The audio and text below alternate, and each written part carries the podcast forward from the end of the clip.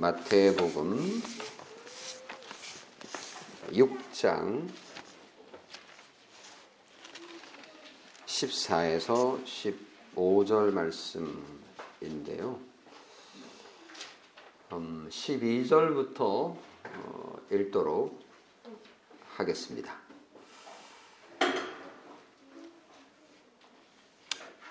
우리가 우리에게 죄 지은 자를 사하여 준 것 같이 우리 죄를 사하여 주시옵고 우리를 시험에 들게 하지 마시옵고 다만 악에서 구하시옵소서. 나라와 권세와 영광이 아버지께 영원히 있사옵나이다. 아멘. 너희가 사람의 잘못을 용서하면 너희 하늘 아버지께서도 너희 잘못을 용서하시려니와 너희가 사람의 잘못을 용서하지 아니하면 너희 아버지께서도 너희 잘못을 용서하지 아니하시리라. 라고 말씀하셨습니다. 여기까지.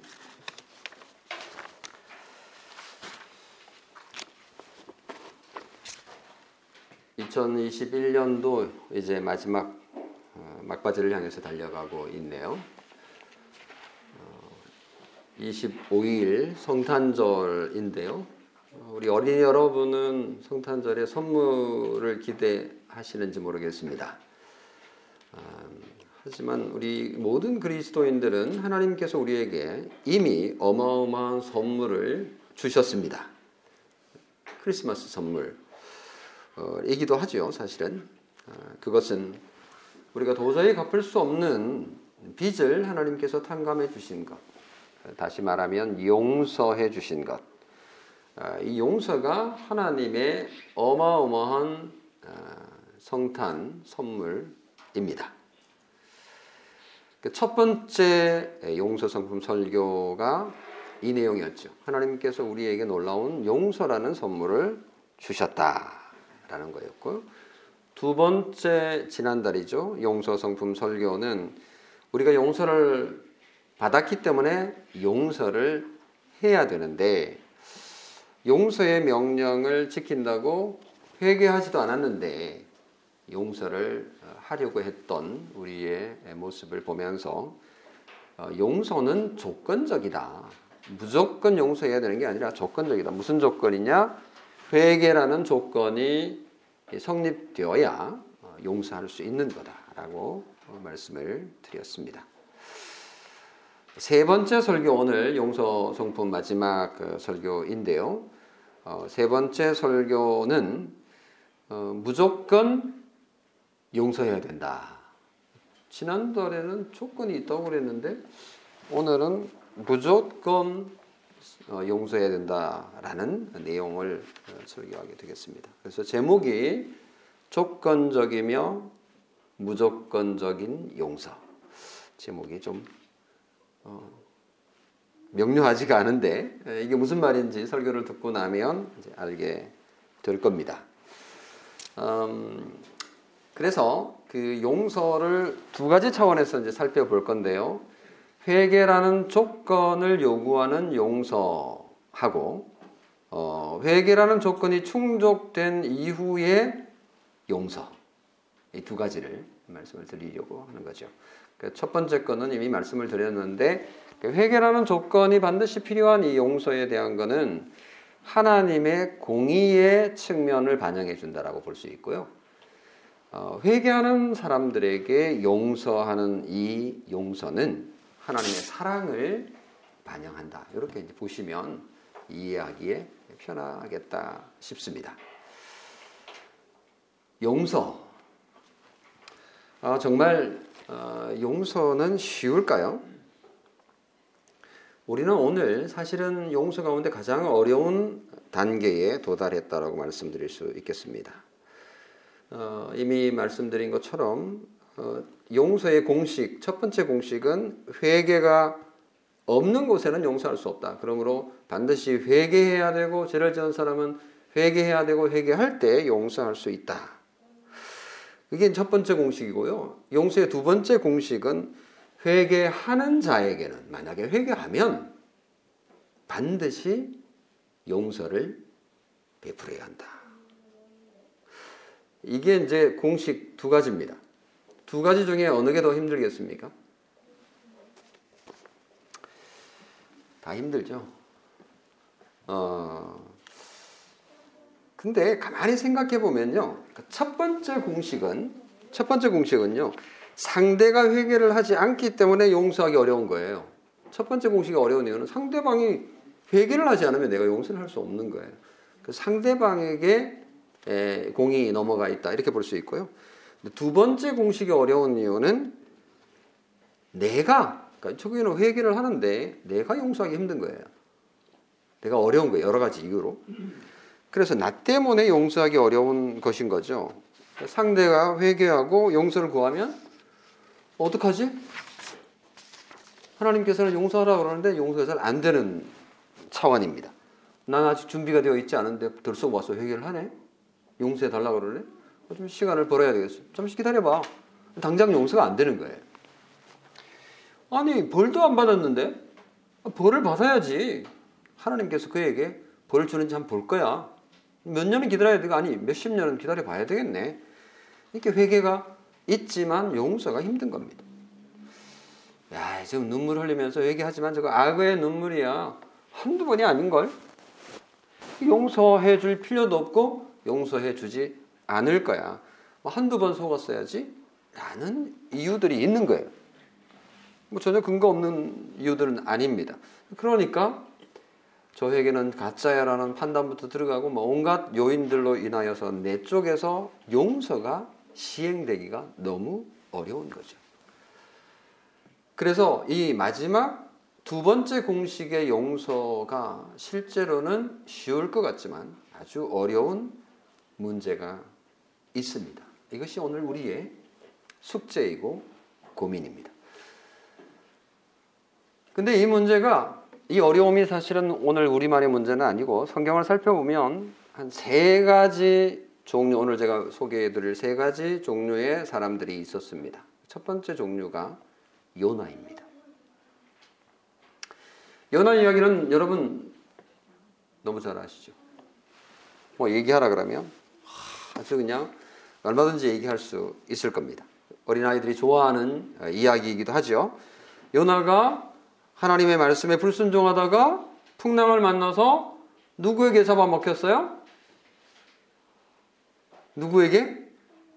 큰 물고기 아마 뭐 고래일까? 뭐 우리 정확하게는 알수 없죠. 아마 그러겠죠. 물속이 물속에 그 물속에도 들어갔지만 배, 뱃속에 들어갔는데 어떻게 살아남을 수 있었을까? 뭐 이런 과학적인 생물학적인 질문들이 없지 않지만 아주 흥미진진한 이야기입니다. 이 요나서는요 이방 나라 니느웨를 향해서 하나님의 은혜와 용서를 보여주지만 사실은 이 요나서에서 말하고자 하는 것은 그것도 있지만 그것보다 훨씬 이스라엘을 향한 메시지가 큽니다. 그러니까 회개하지도 않고 용서하지도 않고 고집이 센 이 이스라엘을 향해서 뭔가 하고자 하는 말씀이 있으셨던 거예요. 다시 말하면 하나님은 은혜와 자비가 풍성하시고 노를 더디하시는 분이시고 하나님은 인애가 많으시고 회개하는 자에게는 결정적으로 용서하시는 분이다. 재앙을 참으시는 분이다. 라는 것을 보여주는 거가 이 요나서의 핵심 내용입니다. 우리가 이제 주목해야 될 부분이 뭐냐 하면요. 요나서에 나오는 요나의 태도입니다. 요나는요. 하나님께서 너는 일어나 저 큰 성읍 니너베로 가서 그것을 향하여 외치라. 그 악독이 내 앞에 상달되었습니다. 이니라. 라는 명령을 듣고는요. 하나님의 명령을 들으면 어떻게 되겠어요? 당연히 순종해야 되겠죠. 그 요나가 순종했을까요? 아니요. 요나는요. 하나님의 말씀에 불순종해서 저 멀리 다시스로 도망을 가려고 그랬어요. 다시스가 어디냐면 스페인, 오늘날의 스페인인 거예요. 지중해, 지중해 제일 멀리 도망을 갈 작정이었던 거죠. 그러다가 어떻게 됐어요? 풍랑을 만나가지고 고생 고생해가지고 어, 고기 뱃속에 있다가 다시 이제 뱉어가지고 살아났긴 했지만요. 그왜 도망을 가려고 했을까요? 회개를 외치다가 니노에 가서 전도하다가 맞아 죽을까봐 시대반처럼 맞아 죽을까봐 도망을 간 것일까요? 아, 뭐 그럴 수도 있겠다 싶어요. 뭐 그런 것처럼 보이기도 합니다만은 사실은 그 반대예요. 아니 요나의 그런 두려움이, 두려움이 없었다고요? 두려움이 있었을 수도 있지만 그게 진짜 이유는 아닌 거예요. 요나가 하나님의 명령을 거절하고 도망간 거는요. 저 이방 사람들을, 저 나쁜 사람들을 하나님이 사랑하고 용서하려고 하는 계획을 가진 게 요나의 마음에 들었을까요? 안 들었을까요? 싫었던 거예요. 아니, 요나한테 그런 마음이 있어요? 아, 진짜로 그런 마음이 있었어요. 회개하면은 하나님은 용서할 것을 요나는 알았던 거예요. 그러니까 지금 가서 회개를 외치면 그 니누의 사람들이 구원을 받게 되기 때문에 그게 요나한테는 너무너무 싫었어요. 죄인을 향한 하나님의 사랑을 싫어하다니 참 나쁜 마음을 가진 요나이네요. 그죠? 요나서 4장 2절 그 맨 마지막 장에 보면요. 요나가 이렇게 말을 하는 장면이 나오거든요. 한번 들어보세요. 어떤 요나의 마음을 읽을 수 있는지 한번 보세요. 하나님, 내가 빨리 다시스로 도망하였습니다. 왜냐하면 주께서는 은혜로우시며 자비로우시며 노하기를 더디하시며 인애가 크시며 뜻을 돌이켜 재앙을 내리지 아니하시는 하나님이신 줄을 내가 알았음이니이다. 이렇게 말하는 거예요. 그러니까 여기서 보면 요나가 도망간 이유를 알 수 있는 거죠.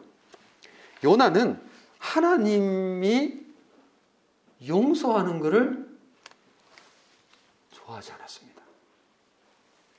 니느웨가 구원받는 게 싫은 거예요. 저 이방 사람이 하나님의 복을 받는 거 난 받아들일 수 없어.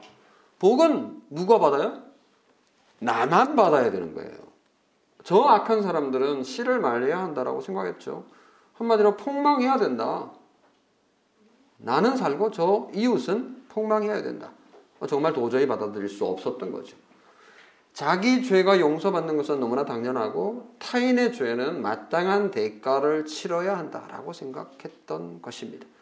자신의 눈에 있는 티끌처럼 작고 그 자, 죄는 작고 그리고 타인의 눈에 있는 그 조그만 잘못은 집안의 큰 기둥처럼 크다라고 생각하는 거하고 다름이 없는 거죠.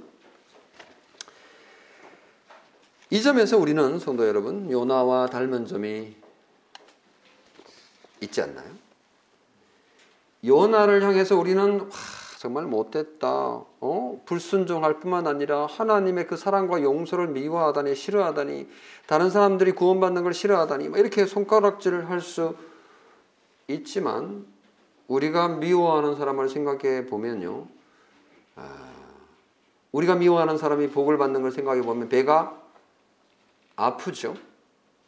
네, 내가 싫어하는 사람이 막 승진도 하고 사업도 잘 되고 그러면 기분 안 좋잖아요. 그런 마음이 있잖아요. 그 마음이 바로 요나와 같은 마음인 거죠. 그래서 요나처럼 우리도 우리도 그런 마음을 가지고 있다라는 것을 어느 순간 이렇게 발견하게 되면 막 놀라게 되지 않습니까? 저 나쁜 사람들 저 다 그냥 죽어버려야 돼라고 생각하는 마음이 들 때 있지 않나요? 네, 나는 용서받는 거 너무 당연한 거지만 쟤네들은 정말 못됐어 라는 정죄하는 마음이 혹시 조금이라도 있었다면 우리도 요나와 같은 그런 어, 정말 용서에 있어서 우리는 약한 자라는 것을 인정할 수밖에 없는 거죠. 두 번째 경우는요, 우리가 잘 아는 탕자 비유에 나오는 마다들입니다. 요 탕자 비유도 마찬가지로 우리가 주로 알고 있는 것은 나쁜 집, 집 떠났다가 다시 돌아온 그 탕자에게 초점이 맞춰, 맞춰져 있는 그런 설교를 우리가 많이 이제 들었던 거고 마다들에 대한 것은 사실은 부수적으로 이렇게 삭끼워 가지고 어, 설교를 들은 적이 있습니다만은 사실은 이 탕자 비유 안에 여 안에서 말하고자 하는 요점은 어쩌면 맏아들일 수도 있습니다. 탕자의 회개와 용서에 초점을 맞춘 내용을 우리가 지금까지 많이 들었기 때문에 오늘 우리는 이 맏아들에 대한 생각을 한번 해 보도록 하겠습니다. 맏아들이 그 탕자 그러니까 자기 동생을 향한 아버지의 태도와 그리고 그 맏아들이 동생에 대한 태도 그리고 아버지가 그 맏아들에 대해서 이렇게 하는 말 아들아 내 것이 네 것이고 어 너는 나와 함께 늘 같이 있었는데 무슨 얘기하느냐 뭐 이러면서 했던 말이 있습니다. 요게 상당히 예, 이 탕자 비유에서 중요한 요소인 거죠. 탕자 비유는 누가복음 15장에 등장하는데요. 15장에는 비유가 세 개가 등장합니다. 누가복음 15장에 세 가지 비유 여러분 다 잘 아는 건데요. 그 첫 번째 비유는요. 잃어버린 양을 찾는 목자 비유입니다. 본래 이 목자에게는 양이 몇 마리가 있었어요? 네? 100마리가 있었어요. 그 가운데 한 마리를 잃은 이야기입니다. 그리고 다시 찾은 이야기죠. 그리고 두 번째 비유는요. 잃은 드라크마를 찾는 여인의 비유입니다. 이 여인은 드라크마가 무려 10개가 있었어요. 이 드라크마는 뭐 하루 임금 정도 된다고 보면 되겠습니다. 한 10만 원짜리 수표를 이제 잃어버린 거죠.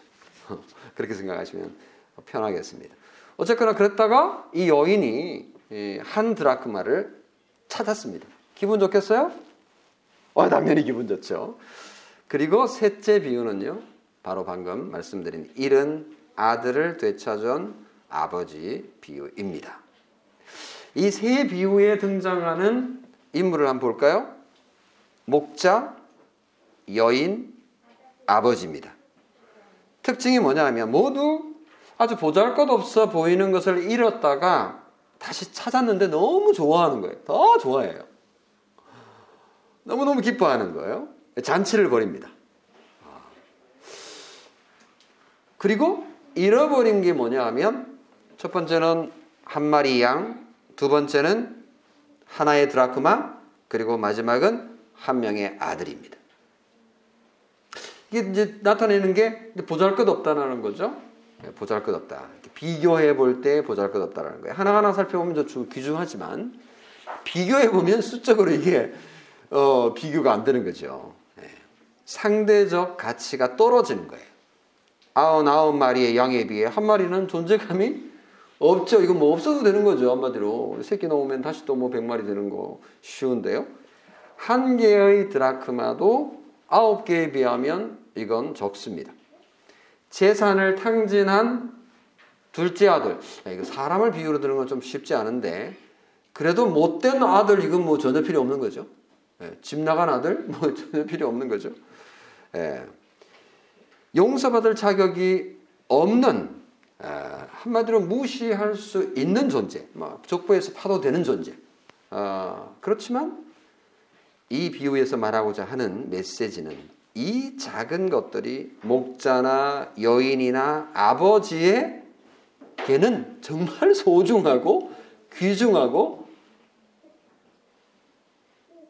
보배로운 거예요. 그래서 기쁨이 되는 거죠. 그 기쁨이 반복적으로 언급되고 있는데요. 누가복음 15장 17, 아, 7절에도 나오고 10절에도 나오는데 똑같은 말이 반복되고 있어요. 뭐라고 그러냐면 들어보세요. 내가 너희에게 이르노니 이와 같이 죄인 한 사람이 회개하면 하늘에서는 회개할 것이 없는 의인 아흔 아홉으로 말미암아 기뻐하는 것보다 더하리라.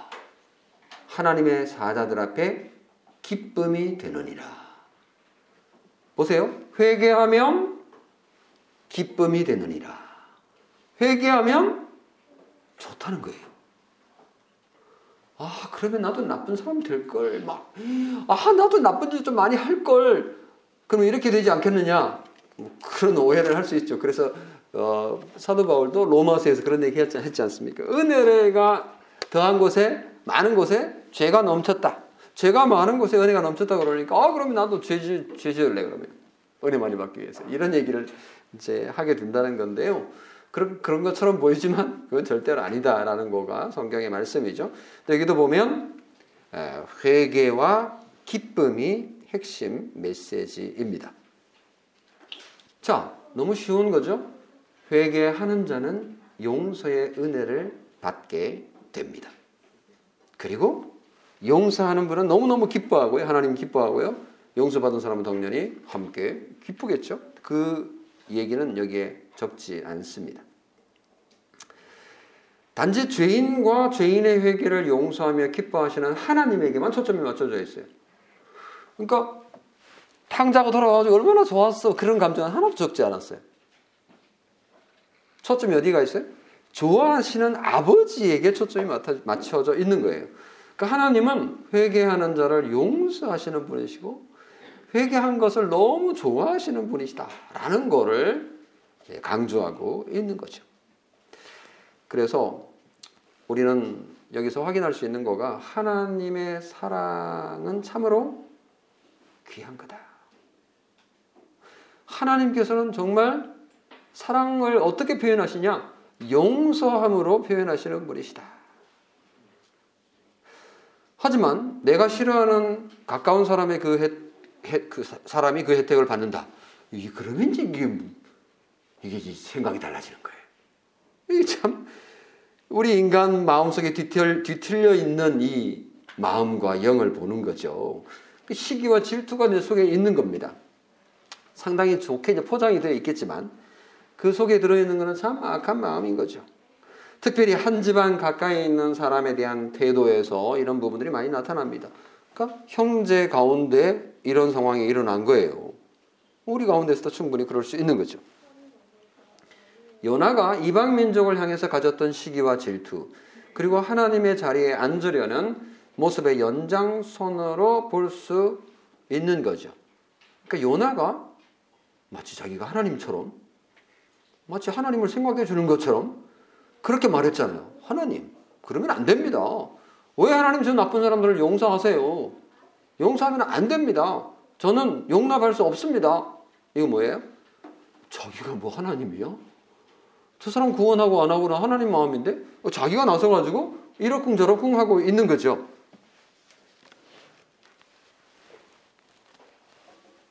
사랑해야 할 형제를 잃었다가 다시 찾았는데 아버지와 아버지의 용서 환대를 큰아들이 맏아들이 받아들이지 못하는 모습.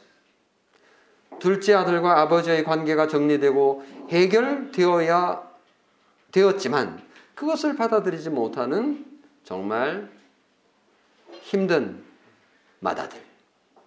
맏아들이 뭐 크게 잘못한 건 없어요, 사실은. 여기서는 저도 그렇게 말하지 않습니다. 맏아들이 그냥 모범생이었던 것 같습니다. 그렇지만 그도 지금 큰 오해를 하고 있고 잘못을 하고 있는데 아버지에게 대해서 지금 아버지의 자리에 올라와서 아버지를 판단하고 있는 거죠. 마다들의 마음은 아버지에게 한 말에서 드러나는데 뭐라고 하냐면요. 30절에 누가복음 17장 30절 아버지의 살림을 장녀들과 함께 삼켜버린 아들이 돌아오매 이를 위하여 살찐 송아지를 잡으셨다. 사실은요, 팩트 체크가 좀 필요한 부분입니다. 왜냐하면 우리는 당연히 이 둘째 아들이 나가서 장녀들과 함께 재산을 산패버렸어요. 장녀들하고 막 흥청망청 이렇게 놀았을 것이라고 말하지만 그 앞에는 그런 얘기 없어요.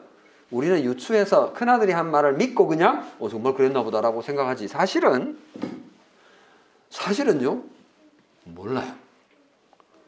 허랑방탕하여 내 그 재산을 낭비했다라는 거는요, 이 큰아들의, 맏아들의 가짜 뉴스일 수도 있는 거죠.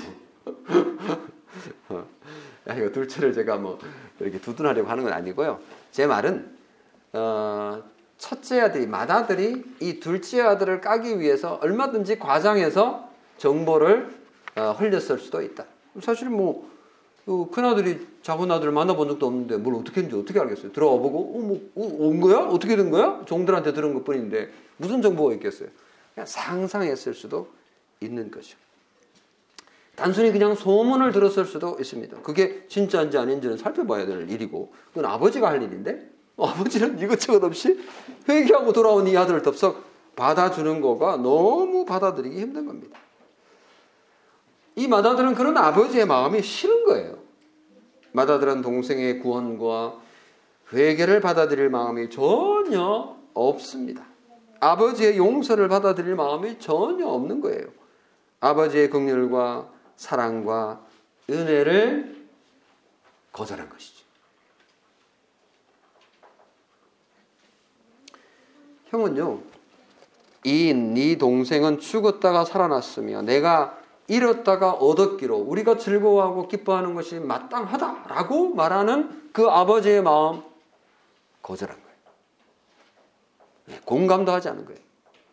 기뻐하지도 않은 건 말할 것도 없습니다. 뭐 길길이 뛰면서 화를 낸 거죠. 어떻게 그럴 수 있습니까? 성도 여러분, 이 마다들의 생각과 말과 태도 가운데 우리 자신의 모습을 발견할 수 있지 않습니까? 우리도 스스로 성도들을 이렇게 판단하고 저렇게 판단하고 이럴 것이다. 전에 이런 말을 했으니까 그 사람이 이런 행동을 했을 거야. 아마 분명히 맞을 거야. 그때 여기에 나타났으니까 정말 그렇게 했을 거야. 뭐 이러면서 말하면요. 네. 이게 진짜인지 가짜인지도 모르고 그게 진짜 소문이 돼가지고요. 퍼져나가면요. 그게 사실이 되고요. 아주 심각한 상황에 이를 수 있습니다. 성도 여러분, 하나님이 불러 구원한 형제 자매를 사회적 지위나 정치적 성향의 차이나 성격의 차이로 미워하거나 시기하거나 질투하거나 판단하는 것은 정말 조심해야 됩니다. 하나님께서 그들을 사랑하시는 것을 우리는 이해하지 못하겠어요. 라고 한다면 우리는 하나님의 자리에 선 마다들과 같은 자와 다름이 없는 것이죠. 왜 하나님은 저 사람을 좋아하시고 용서하시고 사랑하시는 걸까? 라고 생각한다면 나는 도저히 이해할 수 없어요. 이런 생각과 자세를 가진다면 우리는 마다들과 전혀 다를 바 없는 자일 것입니다. 첫 번째 요나도 그랬고 둘째 마다들도 그렇습니다. 용서라는 게 결코 그렇게 쉽지 않은 거죠. 상대방이 회개를 안 해요. 그럼 이제 용서할 수 없어요. 뭐 그건 네, 맞습니다. 상대방이 회개를 하면 쉬울 거냐? 더 어려운 거죠. 또 하나의 예, 장애물이 내 속에 도사리고 있는 것입니다. 세 번째 경우는 1만 달란트 빚을 탕감받은 자가 100 데나리온 빚진 자를 탕감해 주지 않은 비유입니다. 오늘 우리가 읽은 성경 본문은요, 주기도문 본문이에요. 근데 이거하고 1만 달란트 빚진 자 비유가 나오는 마태복음 18장하고 내용이 이게 통합니다. 그래서 이 두 가지를 함께 말씀드리는 게 좋은데요. 우리가 주기도문을 자주 기도하지 않습니까? 거기 보면 용서에 대한 게 나옵니다.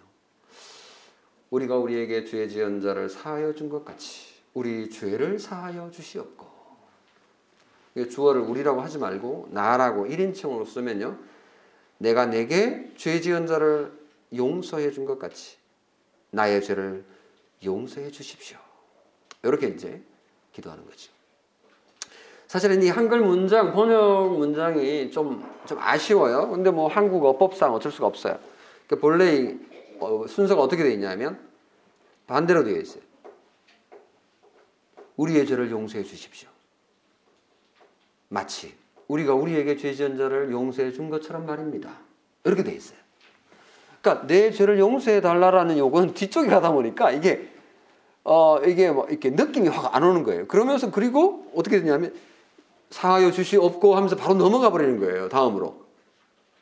그러니까 이게 뭐 두루뭉술하게 그냥 내 죄에 대한 용서의 강구가 좀 약화되는 측면이 이 한글 번역에 들어 있습니다. 이건 어쩔 수가 없어요. 그러나 좀 바로 잡아야 되니까 제가 말씀을 드려보는데, 그러니까 이 기도의 핵심은요, 일단 그리고라고 엔드를 빼고요, 번역을 하는 게 훨씬 좋습니다. 저의 죄를 용서해 주십시오. 이렇게 좀 쉬어야 돼요. 그렇게 좀 생각을 하고. 그리고 조심스럽게 마치 제가 저한테 죄 지은 사람을 용서해 준 것처럼 말입니다. 라고 이제 괄로 열고 이렇게 해야 되는 거죠. 자, 그래서요, 죄를 용서해 달라고 하는 것이 얼마나 이제 귀한 건지, 얼마나 정말 중요한 것인지를 이제 말해 주는 거죠. 왜냐하면 주기도문에 이걸 넣고 있으니까요. 자, 근데요, 자, 그거를 이제 생각을 하고 한 가지 더 또 생각해야 될 게 있는데요. 그게 뭐냐 하면, 여기에 보면 죄를 지은 자를 사하여 사하다라는 표현을 우리가 잘 안 쓰는데 사실은 용서라고 표현을 했으면 훨씬 좋았을 거를 요즘 우리가 이해하는 수 없는 단어라서 그러니까 용서로 좀 바꿔서 하겠습니다. 죄라는 단어하고 용서라는 단어가 사실은요 영어 성경을 가지고 계신 분은 지금 좀 참고해 보시면 좋겠는데요. 거기에 죄라고 되어 있지 않고 빚이라고 되어 있습니다. 그리고 용서한다라는 단어도 갚는다. 또는 탕감한다라고 되어 있습니다. 근데 이거 번역하면서 의역을 해가지고 이렇게 번역을 한 겁니다. 이건 뭐 크게 잘못됐다라고 말하기는 좀 곤란해요. 왜냐하면 누가복음 11장에 보면 주기도문이 또 나오거든요. 누가복음 11장 4절에 보면 거기는 죄라고 정말로 얘기를 하고 있기 때문에 이건 뭐 잘못됐다라고 표기하는 곤란하지만 있는 성경 그대로 직역한 건 아니라서 좀 아쉬운 부분이 있으니까 그걸 이제 바꿔가지고 한번 생각을 해봅시다. 본래 그대로. 그러니까 저의 빚을 탕감해 주세요. 라고 이제 기도하는 건데요. 그 무슨 빚을 진 거야? 우리가 하나님에게 무슨 빚을 졌을까요? 돈을 이제 빌려 쓴 게 있냐는 거죠. 이게 이제 비유인 거죠. 우리 죄를 빚으로 비유를 한 겁니다. 죄가 맞는 거예요. 죄를 빚으로 이제 표현을 해서 한 건데요. 요거를 이야기하기 쉽게 마침 마태복음 18장에 1만 달란트 빚진 자와 100데나리온 빚진 것, 빚 관계를 예수님께서 비유로 말씀해 주신 게 딱 있는 거예요.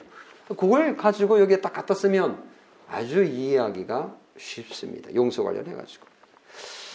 그래서 이제 이걸 번역하면 우리 빚을 탕감하여 주십시오. 마치 우리가 우리에게 빚진 자를 탕감해 준 것처럼 말입니다. 이렇게 되어 있는 거죠. 자, 그러면 마태복음 18장 1만 달란트 빚진 자 한번 가봅시다. 1만 달란트 빚진 자의 이 빚이 얼마나 되는지 제가 옛날 설교 때 이미 말씀드렸기 때문에 뭐 상세하게는 말씀드리지 않겠습니다만은 수치로 보면 1만 달란트는 1달란트가 6천 데나리온이니까 1데나리온이 노동자 하루 품삯이니까 하루 품삯을 10만으로 잡으면 10만으로 잡으면 10만 곱하기 6천이 1달란트거든요. 거기다가 1만이니까 만을 또 곱해야 돼요. 1만 달란트. 그럼 1달란트가 만 개나 있으니까. 그러면 이게 계산을 하면요. 6조 원이 나옵니다. 6조 원. 6조 원은 얼마나 되냐면요. 16만 4천일을 일해야 갚을 수 있는 돈입니다. 요거를 연봉으로 계산하면요. 365일로 계산하면 연으로 하면 몇 년 동안 일해야 되냐 하면 460년 일해야 갚을 수 있는 돈이에요. 그러니까 1만 달란트는요. 1만 달란트는 아, 천에다가 10이 있는 게 1만이잖아요. 천이 10개 있는 게 10이지 않습니까? 그러니까 어마어마하게 많은 숫자를 얘기하는 겁니다. 그러니까 천년도 되게 긴 것을 얘기하잖아요. 많은 것을 얘기하는 거죠. 그러니까 하나님께 도저히 갚을 수 없는 어마어마한 빚을 얘기합니다. 그에 비해서 100데나리오는 10, 100일 정도 노동한 그러니까 서너 달 일한 월급 정도라고 생각합니다. 물론 뭐 이게 뭐 작은 금액은 아니에요. 어, 그렇지만 1만 달란트에 비하면 6조 원에 비하면 세 발에 핀 거죠. 아무것도 아닙니다. 예. 그러니까 1만 달란트 빚진 자가 100 데나리온 빚진 자의 빚을 탕감해 주지 않은 거예요. 자기는 탕감받았는데 탕감해 주지 않은 이야기입니다. 성도 여러분, 우리 자신의 죄로 인해서 사탄의 종의 신분에서 하나님 나라의 시민과 하나님의 집에 아들, 딸로 우리는 입양됐잖아요. 어마어마한 선물을, 용서라는 선물을 우리는 받았잖아요. 이게 감이 안 오니까 다시 그러면. 우리는 영원히 불타는 지옥에 가서 고통을 받으면서 살아야 할 존재입니다. 우리가 죽으면요, 지옥에 갈 거예요. 죄 문제가 해결 안 되면요, 우리는 그 지옥에서 영원히 헤어나지 못하고 불타는 곳에서 고통받으며 살 겁니다. 비참하죠? 설마 그러겠어? 정말입니다. 그런 처지에 있었는데 예수 그리스도 안에서 하나님께서 그 모든 죄값을 다 지불해 주신 거예요. 그래서 하나님께서 우리를 용서해 주셨습니다. 그게 이제 1만 달란트 빚진 자 비유에서 말하고자 하는 겁니다. 우리는 정말 1만 달란트 빚을 탕감받은 자입니다. 자, 그러면 우리는 어떻게 해야 될까요? 당연히 100데나리온 정도 빚진 자에게 탕감을 해 줘야 되는 거죠. 우리에게 죄 지은 자에게 우리가 용서해 주는 거 해야 되는 거죠. 그가 와서 잘못했다고 말하지도 않는데 용서라는 얘기는 아니에요, 여기서. 그 용서 공식 아시죠? 반드시 그가 회개를 해야 됩니다. 회개하면 그럼 어떻게 해야 돼? 공식 2. 용서해야 된다고. 근데 자, 처음으로 들어갑니다. 용서가 쉬운 게 아닌 거죠. 이 용서가 쉽지 않습니다. 용서 정말 어렵습니다. 그래서 예수님께서 가르쳐 주신 기도 가운데 이게 들어있는 겁니다. 우리가 우리에게 죄 지은 자를 사하여 준 것 같이 우리 죄를 사하여 주십시오. 라는 기도가 포함된 겁니다. 이 기도를 보면요. 마치 우리가 우리에게 죄 지은 자를 용서하는 것 같아 그러니까 용서하는 게 쉬운 것처럼 보입니다. 오히려 반대입니다. 앞에서 우리가 확인해 본 세 종류의 예를 들어볼 때도 용서가 얼마나 힘든지 알 수 있죠. 실제로 우리의 생활에서도 그걸 경험합니다. 용서가 너무 힘들어요. 그거를 우리는 인정 일단 해야 될 것 같습니다. 그러면 어떻게 해야 될까요?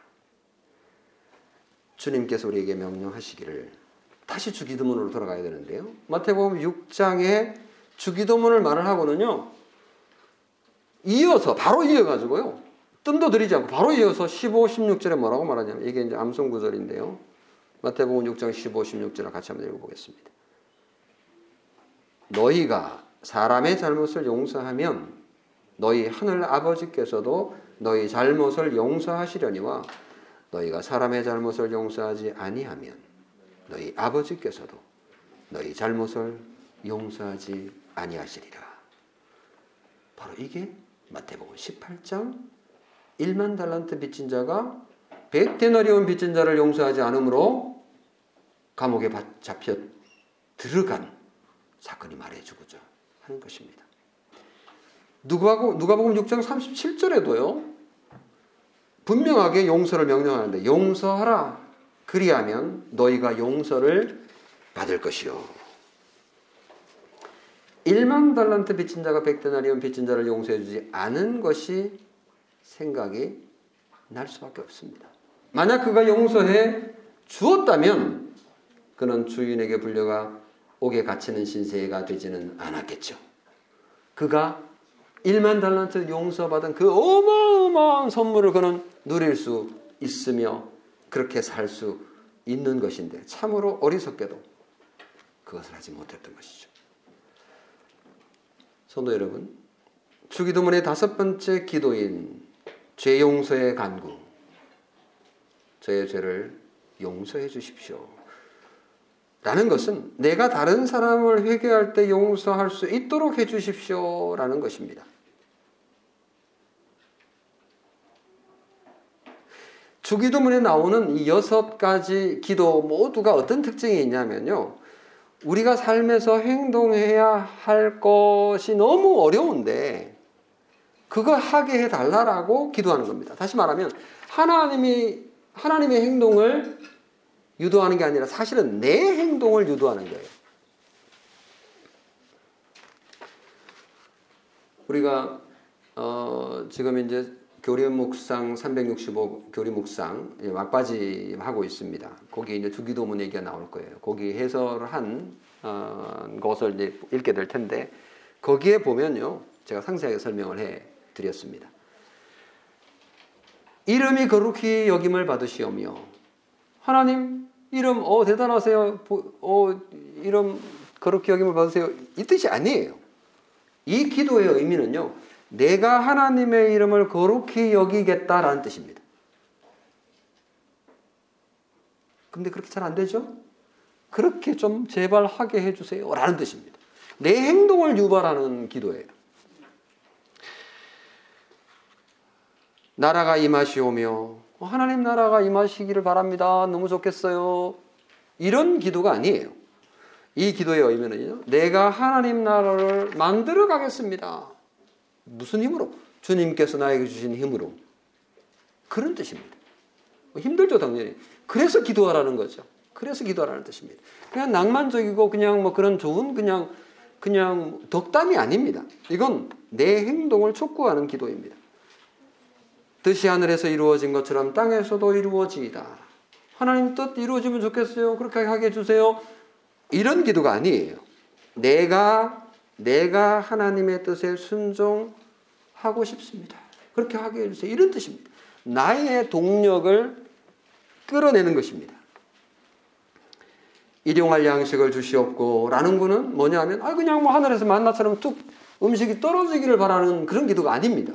이것은 내가 양식을 위하여 열심히 일하고 내가 공부한다 라는 뜻입니다. 잘 안 되죠? 그러니까 기도하라는 뜻이에요.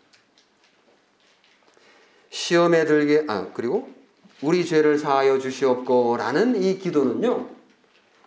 내가 나에게 죄 지은 자를 용서하고 싶다라는 뜻입니다. 그래서 나 그렇게 하게 해 주세요. 나 그렇게 하겠습니다라고 하는 사실은 맹세인 거예요. 나 그거 잘안 되는데 그렇게 하겠습니다. 오늘도 그렇게 하겠습니다.